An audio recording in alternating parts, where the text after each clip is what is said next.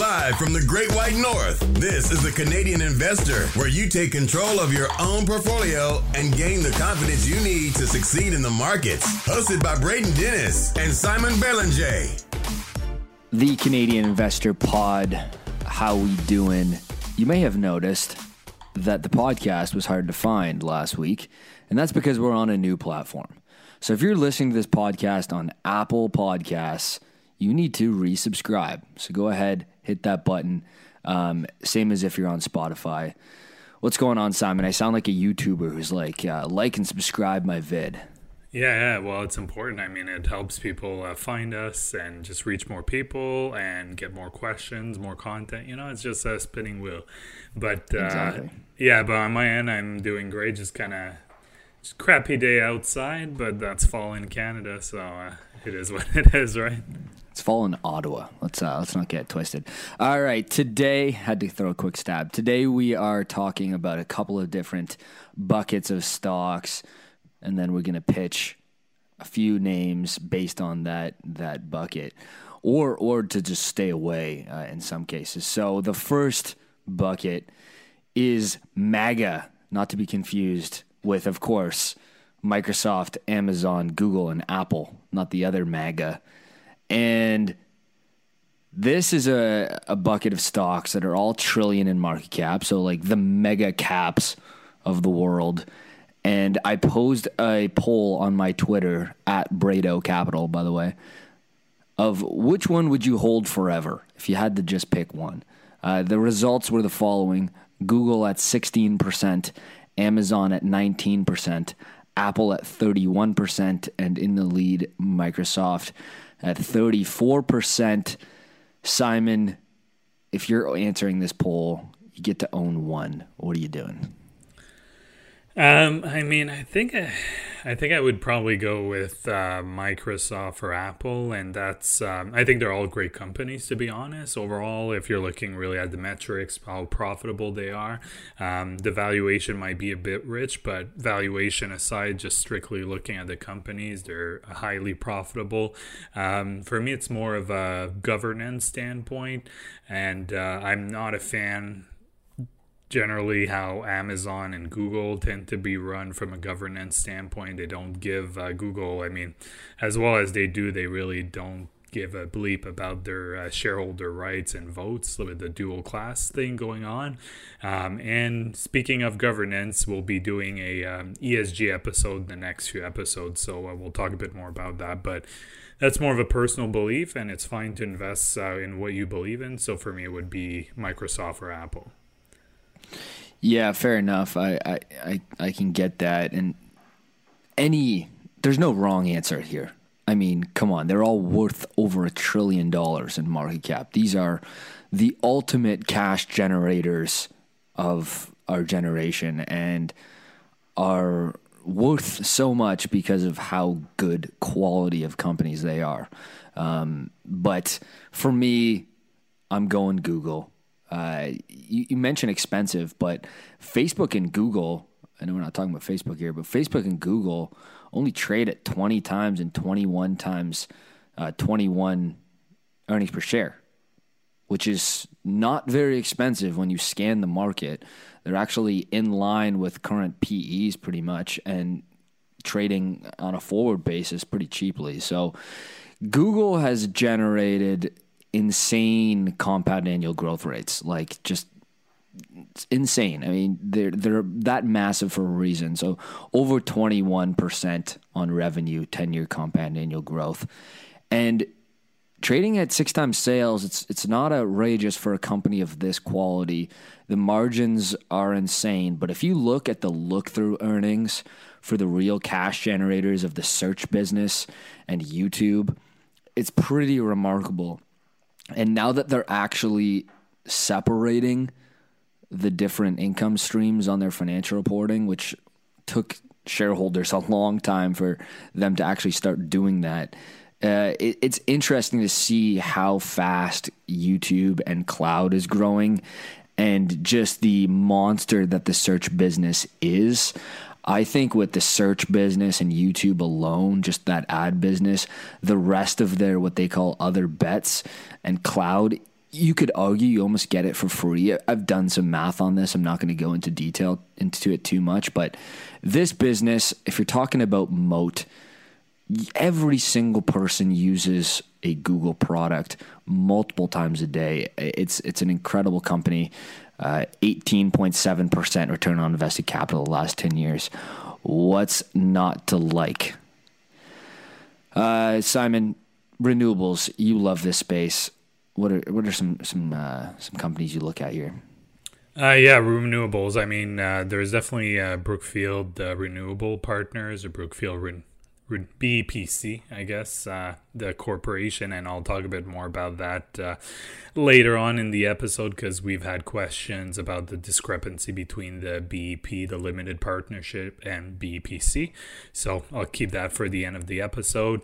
Um, aside from that, uh, Innergex Renewable is uh, is an interesting one. It's a Canadian company. They have a big presence in Europe, uh, mostly hydro, solar, and wind.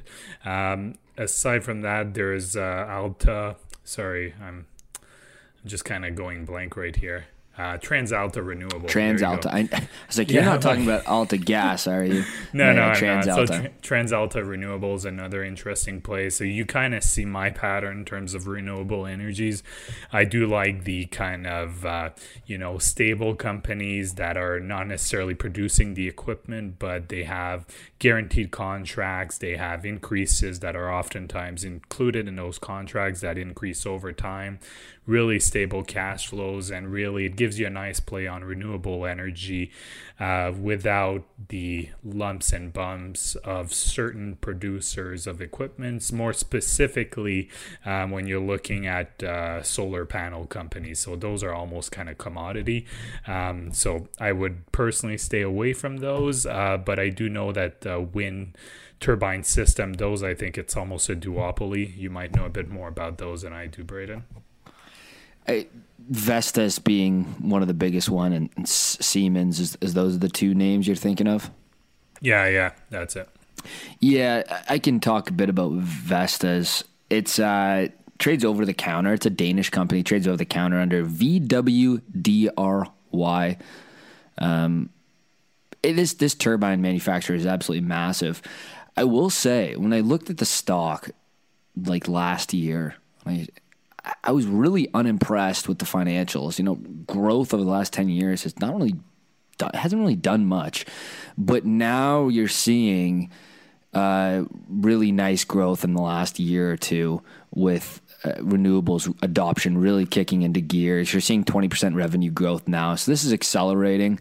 Um, they have a really strong position. The tech is really good. And I mean, this this could be where it takes off. I mean, the stock has gone completely parabolic um, this year. The stock's up massively in the last six months. So the chart looks pretty much up and to the left at this point. Um, but one to keep on your radar. Uh, Vestas is a good company. So again, that's ticker VWDRY. Siemens, of course, is a, really, really good company, impressive engineering, um, and they're in this space as well. It's crazy how big these turbines actually are. Uh, when you get up close to them, they are a, f- a feat of engineering. I'm going to go with a Canadian name, Algonquin Power, ticker AQN. Trading the on the New York Stock Exchange as well, and Algonquin has had really, really impressive growth. Uh, in terms of power generators and utilities, this is the, the fastest growing in the group. And they also have not only renewable power gen, but they do water and um, gas utilities as well. So they, they have that part of their portfolio. But wow, the growth has been really explosive 25% 10 year compound annual growth rate on revenue.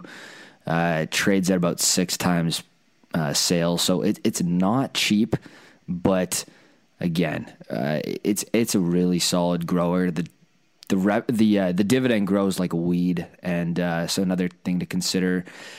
Canadian name that a lot of people have been bidding up lately is Ballard Power, ticker BLDP. They make fuel cells. Just something to look at. Stock's up 260% in the last 12 months.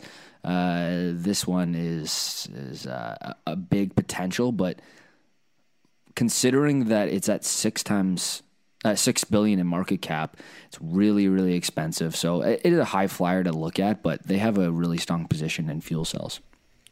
Yeah, and something to add to that. So actually, quick correction. So there's it's not a duopoly for the wind turbines. There's probably a handful of big players. Um, so I misspoke regarding that. Uh, but uh, to go back to Algonquin Power and Utilities Corp, I don't know if you knew that, uh, Braden. They own, uh, I think, a close to controlling stake in Atlantica uh, Sustainable Infrastructure. So if uh, people are looking for even more specific renewable power, um, that is without getting into Algonquin Power and Utilities Corporation, but if people like Algonquin, but they really want to focus on the renewable aspect, Atlantica um, Sustainable Infrastructure. It used to be Atlantica Yield. Um, it is listed in the U.S., um, so that is an option. It pays, uh, I think, five or six percent last time I look in terms of yield. Yeah, I was going to say Atlantica Yield. I, I didn't even recognize that they did that name change to sustainable infrastructure. Um, but uh, whatever gets the ESG investors excited, right? They can uh, get more capital. yeah, uh, exactly. But these yieldcos, I mean, they're pretty pretty safe growers. Algonquin pretty much stayed flat while the rest of the market was dropping off a cliff back in March. So you're getting growth, but you're also getting pretty low volatility as these cash generators, these utilities are pretty stable. So something to consider. They're really good backbones of a portfolio. When you're getting growth at the same time, it's really hard to dislike having renewables in the portfolio.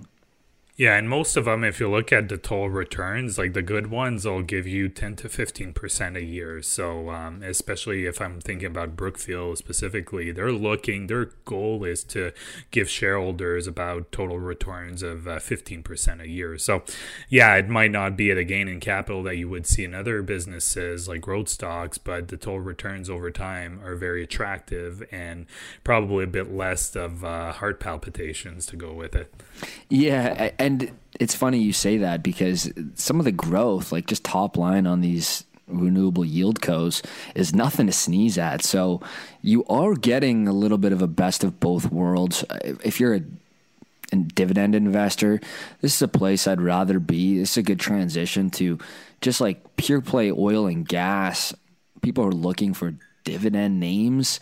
Um, I just don't see the the appeal when you can get some of these renewable yieldcos and get a lot more upside. But when people are looking at oil and gas, what are the types of things you're looking at in terms of companies and which ones are better than the others in terms of quality? Yeah, and I mean, there's a lot of oil companies in the US and Canada, obviously, and most of them have been hit pretty hard in the last six months to a year, especially with the pandemic. So, when you get like demand for oil that just crashes globally, um, that's when it starts to hurt those companies. Um, some of the companies that fared better than others um, are the integrated oil giants, but also pipelines. Again, they did not fare all that well, but better than uh, the E&P, so the exploration and production companies. Um, so I would tend to stay a bit more towards those. So, and just some names to look at, and I'm not saying one is necessarily awesome over the other, just some names to look at if you're looking to do some value play digging in the oil and gas. So, you can think about the US, uh, Chevron, ExxonMobil. Um, you can also think in terms of pipeline, uh, Kinder Morgan in the US. I would stay away from the, inner, the E&P, like I said, so the drillers and the ones that are doing the exploration because they tend to be pretty uh, indebted and they don't have stable cash flows and they're really dependent on the price of oil. So that's why I would kind of stay away from those. Um, in Canada, the one name that tends to come to mind is Suncor. They did uh, do some layoffs recently, and I do feel for those who uh, were laid off by Suncor, but it was probably the right move for them to be sustainable medium and longer term. Um, another type of business would be Enbridge. Again, high debt, but they have a lot of guaranteed contracts, a bit more stable cash flows.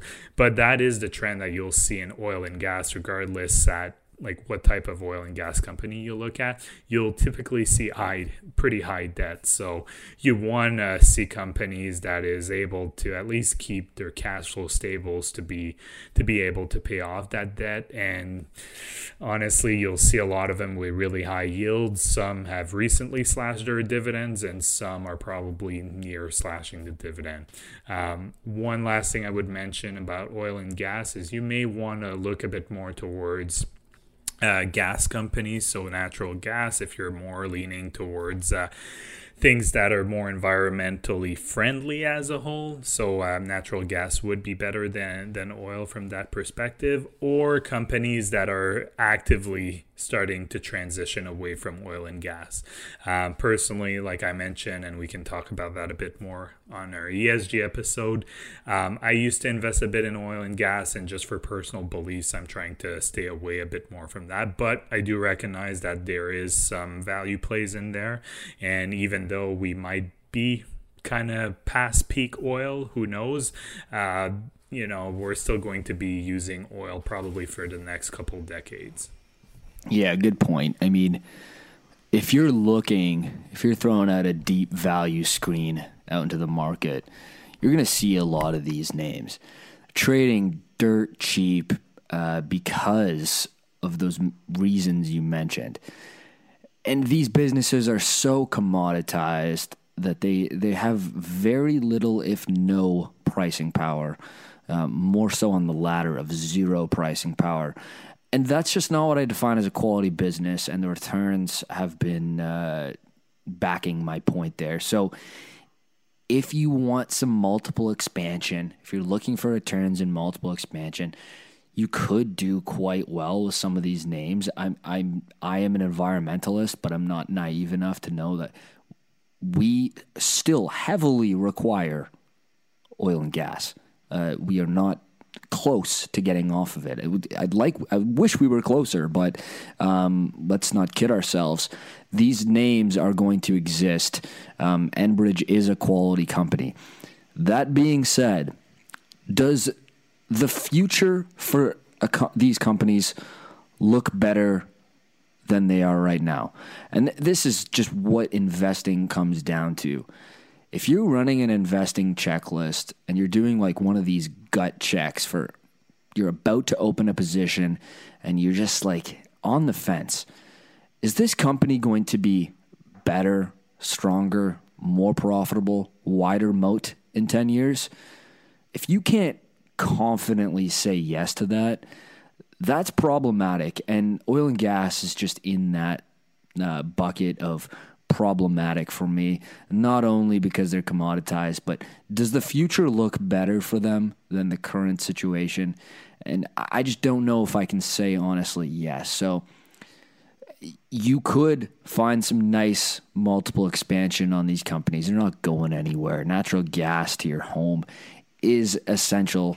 Um, and not going anywhere. So y- you could find some nice gains on multiple expansion, and uh, I won't uh, I'll, I'll be very happy for you if you get those gains, but this that's just my take. Yeah, I think we're on the same page for that. So uh, let's go to transportation and logistics. I'll, I'll leave that one to you, Braden. I know you uh, you have a name that you've said before that you really like. Yeah, I, I, the CEO of Transforce or TFI. They keep changing their name. TFI International, ticker TFII. You might have seen them on the road. They got the uh, red swoop over their many many companies they've acquired over over the past uh, couple decades, and uh, depending on when they p- painted that truck, it might say Transforce, their previous name. So, Alain Bedard has done an amazing job of tucking in acquisitions in the trucking space.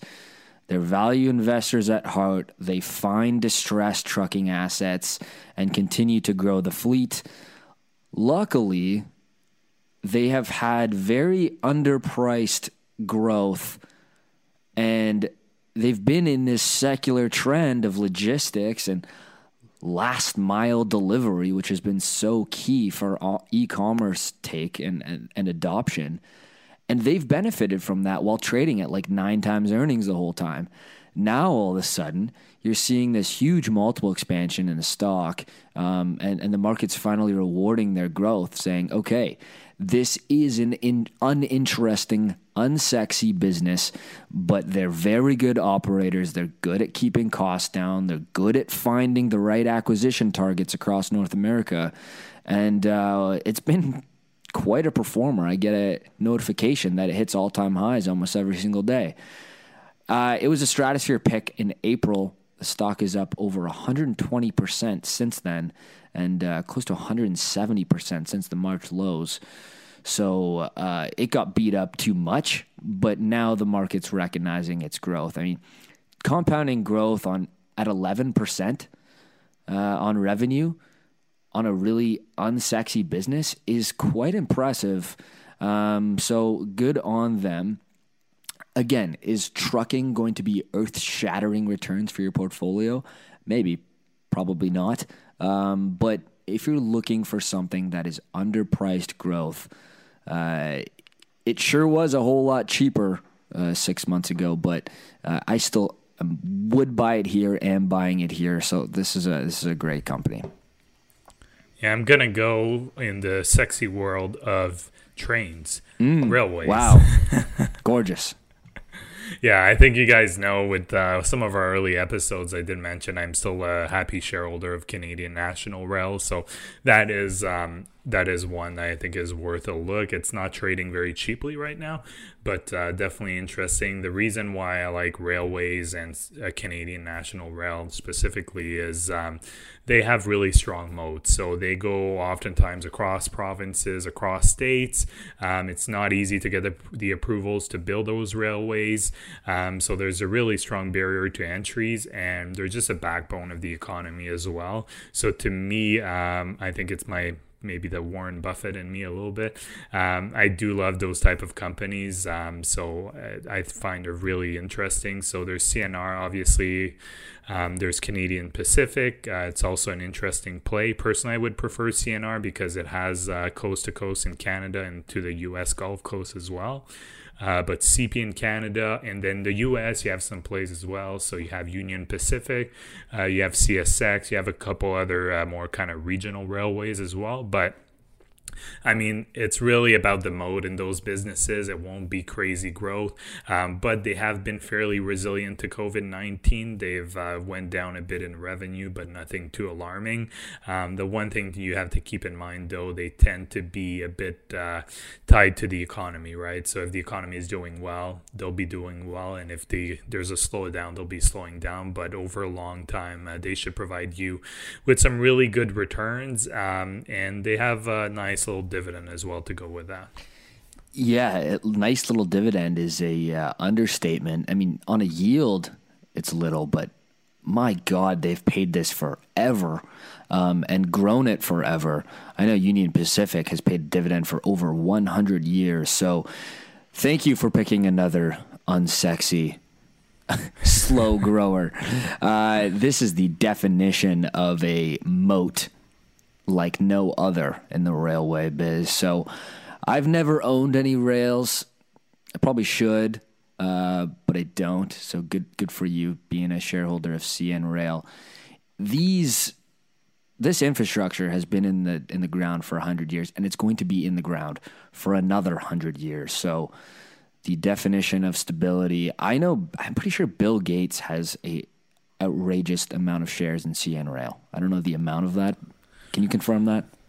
Uh, I really don't. Uh, I don't know. I'd have to, to look that up. But I'm pretty uh, sure. I mean, very what's, pretty sure. Yeah, and who knows? Maybe at some point too, there's going to be um, like kind of electric trains that uh, are can carry as much load. Like I don't know exactly where they are at in there, but um, you know that could happen as well. Yep, it definitely can. I know there's optimism about doing fuel cell trains as well, because then you don't have to bring overhead electric wires across all of the uh, the rail, which would be ideal. So that could be an interesting way to to uh, decarbonize the industry. But yeah, it's really hard to not like the rails. I'm going to give you two software plays, Canadian as well, Descartes Systems and Kinaxis. That's uh, ticker DSG and KXS, respectively. These companies have seen outrageously good returns lately. Um, and what they do is they optimize and allow people to manage logistics better um, as a software as a service biz model. Done very well, grow very fast, and trade at appropriate multiples. It's very hard to find SaaS businesses of these quality with uh, without paying a pretty penny, but uh, something to consider. Simon, is there anything else you want to talk about in these groups um, or we can go to uh, to BEP. Let's talk BEP. So when I'm talking about uh, BEP, I'm talking about the limited partnership, and BEPC, I'm talking about the C corp or the traditional uh, C corporation. Um, so I've been getting a lot of questions about, oh, should I invest in BP or should I invest in BPC? Um, so I'll try to break it down to you and the reasoning why they created the uh, C Corp, so BEPC. And you can apply most of this reasoning as well for BIP and BIPC, but to keep things so simple, I'll just talk about uh, BEP and BEPC. So, like I mentioned, BEP is a limited partnership. So, um, essentially, what happens is the um, the dividend or what they call the distribution is a return of capital, whereas BEPC is a dividend, so like a traditional uh, corporation. Um, one of the main reasons why BEP went to this structure is because a lot of institutional investors uh, in the United States specifically um, did not want to add um, BEP because of its structure um, to its funds, because there could be some tax consequences uh, depending on what type of accounts people have them in. So, a lot of uh, fund manager or institutional investors did not want to invest in BEP for that reason. So, management decided to uh, create the uh, BEPC shares. Um, for BEPC, it was also created uh, in order for them to facilitate the transaction when they uh, purchased the remaining shares of Terraform Power. Um, so that's kind of a breakdown th- for that. Um, in terms of the value, so you actually get the same part of the business regardless if you have a 1BP share or 1 BPC share. Um, so the actual dollar dividend will be the same for regardless if you own BP or BEPC. So that's really important to understand. Having said that, um, why is there a price discrepancy between the two? Um, it all comes down to uh, offer and demand, from what I can understand. Um, so there's a lot of more demand for the BEP shares. So you can look at the daily volume if you look at the uh, US listed shares. So you have an average daily volume of around 430,000 shares per day for uh, BEP. And for BEPC, it's 662,000 in terms of average volume. So I took that data a couple days ago, so it's possible it's slightly different. Um, but that's a right there a good explanation to why um, there's a bit more demand right there, and the shares are more expensive in terms of BEPC um, compared to BEP. Um, so, what works best for you? So, there's a couple of ways to look at it. Uh, first of all, if you're holding these shares in a um, taxable account, so a non-registered account, um, I would recommend that you do your due diligence if you're going to own the BP shares uh, because there could be some tax consequences for those.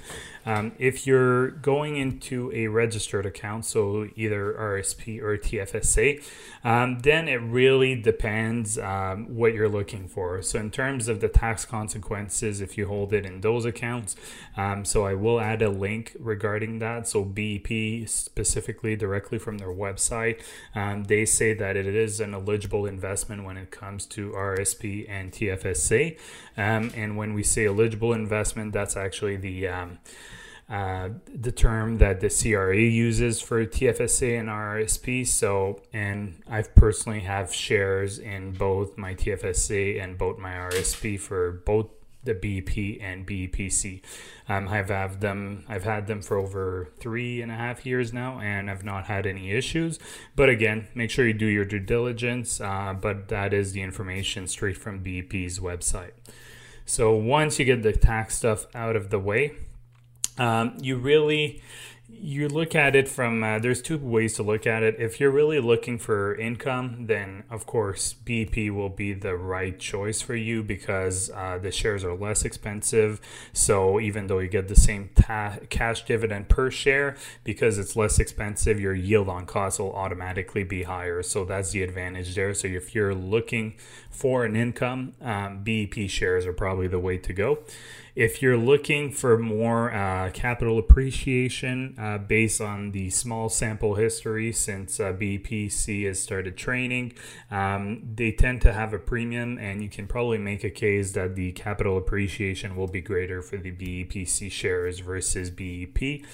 Um, at the end of the day, will the um, total returns be better for one way or the other? Um, that is difficult to say. I guess time will tell. Um, like I said, I do own shares of both BEP and BEPC. Uh, one of the reasons for that, or the main reason, is I had shares of TerraForm Powers when they uh, purchased the rest of the shares. So I did get BEP shares from that. And the other reason is uh, when they created the BEP share, BEPC shares, um, they gave one BPC share for four shares of BEP when the entities were created. So um, that's how I got those uh, shares. Um, one last thing that I did forget to mention uh, for those of you who are interested, or specifically if we have some US listeners, so a lot of brokers in the US will actually not even allow. Um, uh, self-directed investors in registered account to purchase uh, BP or BIP shares because they're limited partnerships, and um, for the most part, they can have tax consequences in the U.S. Although I believe BP does say that uh, they shouldn't, but um, a lot of brokers still won't allow people to purchase them. So that is on top of the fund managers and institutional uh, investors. Uh, that's an additional reason for them to create that C corporation. Um, typically, the reason why those brokers have those restriction in place is because there are tax consequences. Um, specifically for the MLPs, so the Master Limited uh, Partnership. So you tend to see those structures specifically. Um, well, not specifically, but a lot in the pipeline industry. So um, there are tax consequences for those. Um, as a side note, so if you're looking to invest in uh, U.S. pipelines and their MLPs, uh, make sure you do your due diligence because I have no idea exactly how it works when it comes to uh, the TFSA, RRSP, or other types of accounts in Canada. Um, so always make sure you do your due diligence when it comes to that. But in a nutshell, um, that would be the reason why there's a discrepancy between the both of them um, in terms of price. And um, like I said, and I'll say it again for everyone investing in them, uh, make sure you do your due diligence when it comes to taxes uh, because we are not a tax expert. So I hope uh, hope this helps uh, clarify the question that uh, we do get quite a bit in terms of uh, BEP and BEPC. Yeah, that's, that's a good rundown. I mean, d- deciding on which one is going to give you better returns, I mean, it's total coin flip, and you're splitting hairs at that point.